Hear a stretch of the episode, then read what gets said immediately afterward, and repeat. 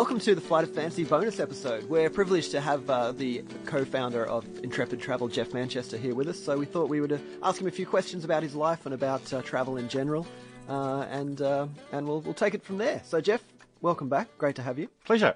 Um, now now tell me, how did you first get into travel? How was how did this become your life? I suppose. Well, one of the real dilemmas in life is that as a traveller, you've sometimes got lots of time and no money, like when you're a classic backpacker. Yeah, yeah. But then you have um, lots of money in no time if you've got a job. yes, very true. And uh, my business partner Darrell and I uh, were we're backpackers ourselves, Mm-hmm. and we thought there must be a bit of a niche in the market Yeah. in between those two, and Yeah. so we created Intrepid to um, to appeal, I guess, to people who who weren't confident enough to go backpacking because we thought these people aren't confident enough to go backpacking. What do they do in their travel lives? Do they just get to resort go to resorts their whole lives? Yeah, right. do- Is that the the product that was around at that point in time? Was is that what your options were? Oh, well, pretty much. It was a little bit of adventure travel, Yeah. but, but even then, uh, the adventure travel then was full on adventure, but also full on luxury. Yeah, And we wanted to create a style of travel that was much more um, similar to what backpackers do, but not, you know, that really scummy backpacker thing you tend to do Yeah, when you've got no money. But above that, but very much about experience, experiencing a country as it really is. Yeah. You know, using public transport, staying in those family-run ho- hotels and guest houses. Yeah. Um, and not being isolated as tourism can be. yeah, right. Yeah. What was your personal your first trip away overseas? Can you So- can you remember that? Oh yeah, most certainly. So it was actually ironically with Darrell. We just we went to university together, Right. and we finished university. and We went travel, did the classic um, Europe trip for three months in Yep. the, in the winter. Right, okay. And we had a Eurail, and we just travelled many, many, many miles on trains, sleeping Yep. on trains to save money, Yep. and, and travelled all around Europe for three months. right. Okay. Yeah. Yeah. And and obviously you were hooked after that experience. So I was hooked after that, and I guess my first um, uh, travel experience after that that really got me into this idea of taking people travelling in Asia was um, I did a quite a long trip, really, starting in Singapore, going up through uh, Malaysia to Thailand, and then flying over to Nepal and India and doing a bit of um, China as well. Yeah. And it was during that time that you know the idea sort of started fermenting. I think. Yeah. And do you still get to travel a lot? Uh, I say no, but if, if it's someone in the, who's not in the travel industry, I think they look at you really strange when you say, I've only been overseas half a dozen times this year or something like Yeah, that. So, um, yes, I, I guess I do. And uh, my youngest uh, child finished school last year, so suddenly it, it opens the doors. Right, And so okay. my wife and I went travelling for 10 weeks earlier this year. Yeah, so, right, okay. And we Luxury. doing that, not necessarily that long, but doing more regular travel, so it'll continue. Yeah. Right. How has the travel world changed? Do you think since you first set off? Uh, I think it's actually got much easier because, and, and I, I guess I'm uh, thinking of Asia, and uh, I'm, I'm sure it reflects the rest of the world. But in Asia, um, they're so good at um, providing services that um, travellers need Yeah. that it has become much easier. Yep. Um, and just They're, they're much more used to, to seeing people there as, as tourists, I guess. Must, well. Yes, that's that's right. Yeah. But but things in um, I remember uh, travelling in Malaysia, and it was 1987, and you couldn't buy a map. Right. And I think Yeah. it was still a security thing because they still had issues with um, uh, communists in the jungle. And Right. You couldn't buy a map. Um, and that wasn't that bad because you had a Lonely Planet Yeah. helping you. Yeah. Um, but but just uh, you know the number of trains, and number of bus services and things just weren't there, and they were harder to find out Yeah, about. right. And, and and so yeah. I mean, the, the internet has changed everything. well, absolutely, yes, that's right. All of a sudden, you have every bit of information you could possibly need at your fingertips. That's right. Yeah. And I guess that um, takes away a bit of the challenge. Yeah, And yeah. you know, you're much less likely to go wrong. I mean, because a number of times I've jumped on a bus to go to one place and you end up in another place that sounds quite similar. You just got the tone a bit wrong, and so you end up somewhere Like else. the people who flew to Sydney, Nova Scotia instead of Sydney, Australia. Yes. right. um, but but I mean, it, but does that mean that people are maybe going to more adventurous destinations now because they can find out more about it before they get there?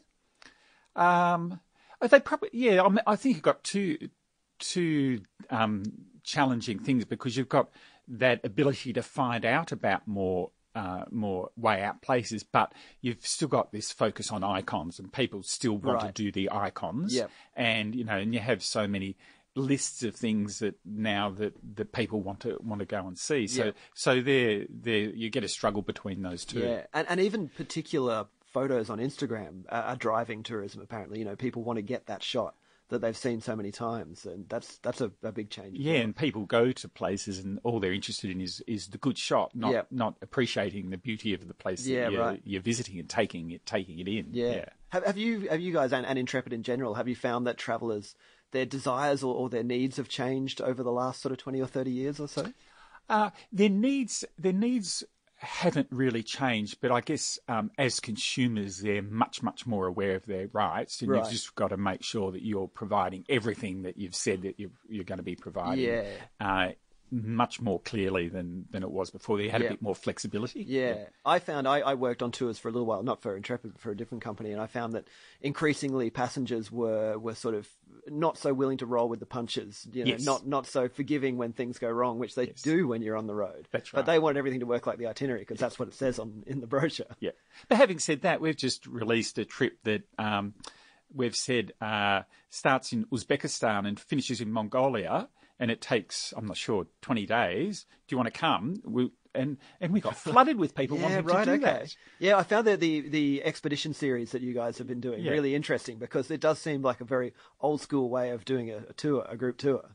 Oh, absolutely, yeah. And so I guess it's not as though um, you know everyone has become softer in their style of travel. There's still those hardcore people out there. They're probably just a, a smaller proportion of, of travellers because Yep. it's you know such a high proportion of the population travels now. Yeah, right. Yeah. What What are some of your favourite destinations that are maybe flying under the radar a little bit that, that you think more people should be going to? Uh, there's two in particular, um, and they're sort of short-term flying under the radar, and that's Egypt and Turkey. Right. Okay. And yeah. you know, Egypt's been off the off the trail for probably seven or eight years since the Arab Spring, and, Yep. Mm-hmm. Turkey for three years. And this year they're starting to you know show signs of, of people getting interested again, and and I think. Um, uh, next year they'll be not back to normal, but much more popular. But it's a really good time to go because, again, uh, any country that has been difficult to go to, um, once it opens up, everyone there's so much more welcoming than Yeah, than, right. than normal. Yeah. you, you end up with an amazing experience. yeah, and, and I've heard stories of people now going to Egypt and, and you know moving around the, the Great Pyramids and, and the Sphinx with just nobody else around them. And compared to the experience I had, where they were just you know Ah, shoulder to shoulder. Yes, you can go to the Great Pyramid and take photographs, and there's not a tourist in the photograph, which is just unbelievable compared Yeah, to what it's traditionally like. Yeah, Yeah, yeah. And you go down to Aswan, and there's boats, hundreds of boats moored there not working. So it's really exciting that the industry is getting going again Yeah. because it's very important. Yeah, I, I haven't been to Turkey in a few years, but I know you know it was really it was a major mainstream tourist is, destination, yes. and then Yeah. all, and then all of a sudden it just dropped off. Yeah. uh, which is Yeah. a sad thing. But um, let's talk about you personally. Which which destinations, which countries do you think have, have changed you the most or affected you the most? Uh, I guess the one that's probably affected me the most is Thailand. Yeah. and and that was because um, when I started travelling uh, in Asia myself, I went Singapore, Malaysia, which which were fine, really interesting. But then Thailand was so much more exotic. It Yeah, just right, blew okay. my mind. But then when we started Intrepid, I was the leader for Intrepid, which Yeah. was in Thailand. Right.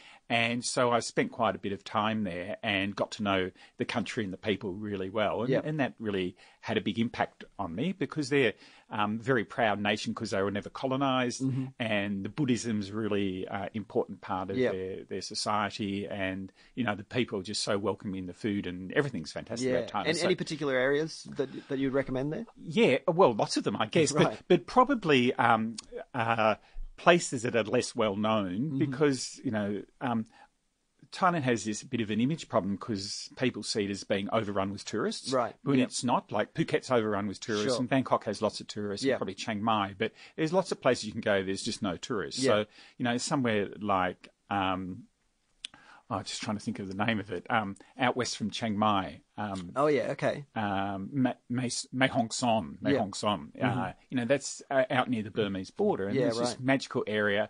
Um, much less development, good trekking to do, Yeah. um, slightly different food, so it's really interesting. Yeah. Um, so and there's yeah, lots of places around Thailand. Like the whole, well, the whole of northeast of Thailand. Yeah, yeah. Um, I've only been to uh, parts of it, but it's Yeah. a very, very big area, and Yeah. no tourists ever go there. It's the Isan region. is? Isan, yeah, yeah, yeah, which yeah. has its own individual cuisine and, and language. culture. Yeah, yeah, really interesting place. yeah. Which countries do you think are going to be big coming up? So you know, so what are the next big things in Uh, travel? uh, putting you know the the insecurity of politics aside, I just can't help thinking Iran's got to be because Yeah. that's sort of probably number one on my list of wanting to go to because Yeah. uh, Intrepid takes not for that many people to Iran, but everyone is just so passionate about it when they get back. They Yeah. just love it. Yeah. Um, so I think that I'm one of those people. I think Right. people have started making fun of me now because I talk about it so often. Right, okay. it is a really amazing country, and and yeah, I think you know there'll be have to be some political changes to to make it into a mainstream destination. yes, yeah. Um, but but, it yeah. deserves to be. Yeah, yeah, absolutely. Yeah, Yeah. incredible. Um, I guess uh, uh, uh, the whole of Central Asia Yep. is is really developing for tourism and coming becoming easier. And it's that thing that people have all travelled so much more that they're looking for different places to go. And I think Central Asia will be will be a very uh, important one eventually. Yeah, yeah.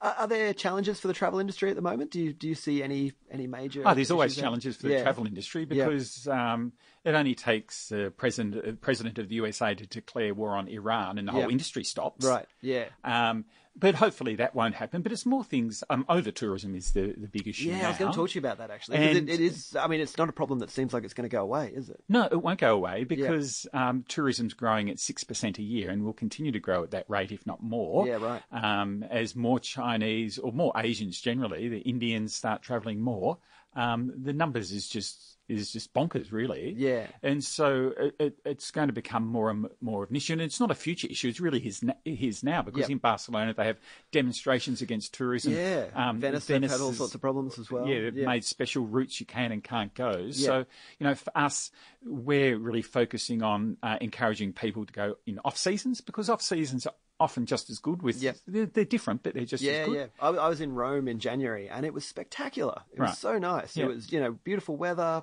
hardly any people around. Yeah. You know, you know, just Romans kind of living their normal lives rather than fighting off tourists. That's right. Yeah, Oh. and and really, um, if you know what the climate's going to be like, it doesn't ma- matter Yeah. at all because I mean, people come to Australia and go to um, Alice Springs in, in, in the hot season Right. because that's when they can go. Yeah, yeah. So Yeah. so there's that aspect of it, um, and the other thing is to to um, get people to realise that the icons aren't the only place to go. To really Right. put a big effort into getting people away from those iconic places. Yeah, right. How do you do that? Is are there? I mean, for for some for someone like Intrepid, are there steps that you guys can take to to help with that? Uh, yeah, I guess it's really talking about um, uh, things that you can do that, that aren't in the that aren't in those really popular places. Right. Yeah. Um, but because sometimes, people people still want that that Yeah, Barcelona so- experience. Yeah, and it might be going to those places for a quick visit. Yeah. and then getting out and going somewhere else, and it'll Yeah. be it'll be the Barcelona or in China it'll be the Great Wall that attracts people. Yeah. but when you go out to the far west, that's what people really love. Yeah, yeah. yeah. Unfortunately, we, we are running out of time, but I want to ask you what's what's a way we've we've sort of talked about over tourism. What's a way that people can be better travelers? How can how can they be a good traveler? Basically, what, are, Uh, what are a few simple steps? Yeah, it's very easy to be a good traveller. Is to um, uh, try and read a bit about a country before you go, but that's often very hard because we're all too busy. But certainly while you're travelling, read a bit about the country. Try and lear- learn at least a few wor- words of their language, so Yep. you're conversing and saying, asking for things and saying thank you in their language. Um, being aware of um, uh, their cultural norms around things like how you dress going to a cathedral or a Buddhist temple or a Muslim mosque Yep. those sorts of things. Yep. Um, and the other one that's really important is uh, don't engage with anything to do with wild animals. Right. Okay. Yeah. And that's one that we're really passionate Yeah. moment. We started off So with elephants, riding elephants. right? Not riding elephants, Yep. but now there's the you know the canned hunting in in Africa. Yep. Um, and obviously the big one is the dolphins and whales in, in aquariums. So Right. so wild animals out. Yep. Okay. Excellent. Well, Geoff Manchester, really appreciate your time. Thanks for joining Pleasure. us. Uh, of course, if you'd like to learn more about Intrepid, you can go to intrepidtravel.com. Uh, and to subscribe to Flight of Fancy, go to iTunes or your favourite podcasting app. We'll see you next time on Flight of Fancy.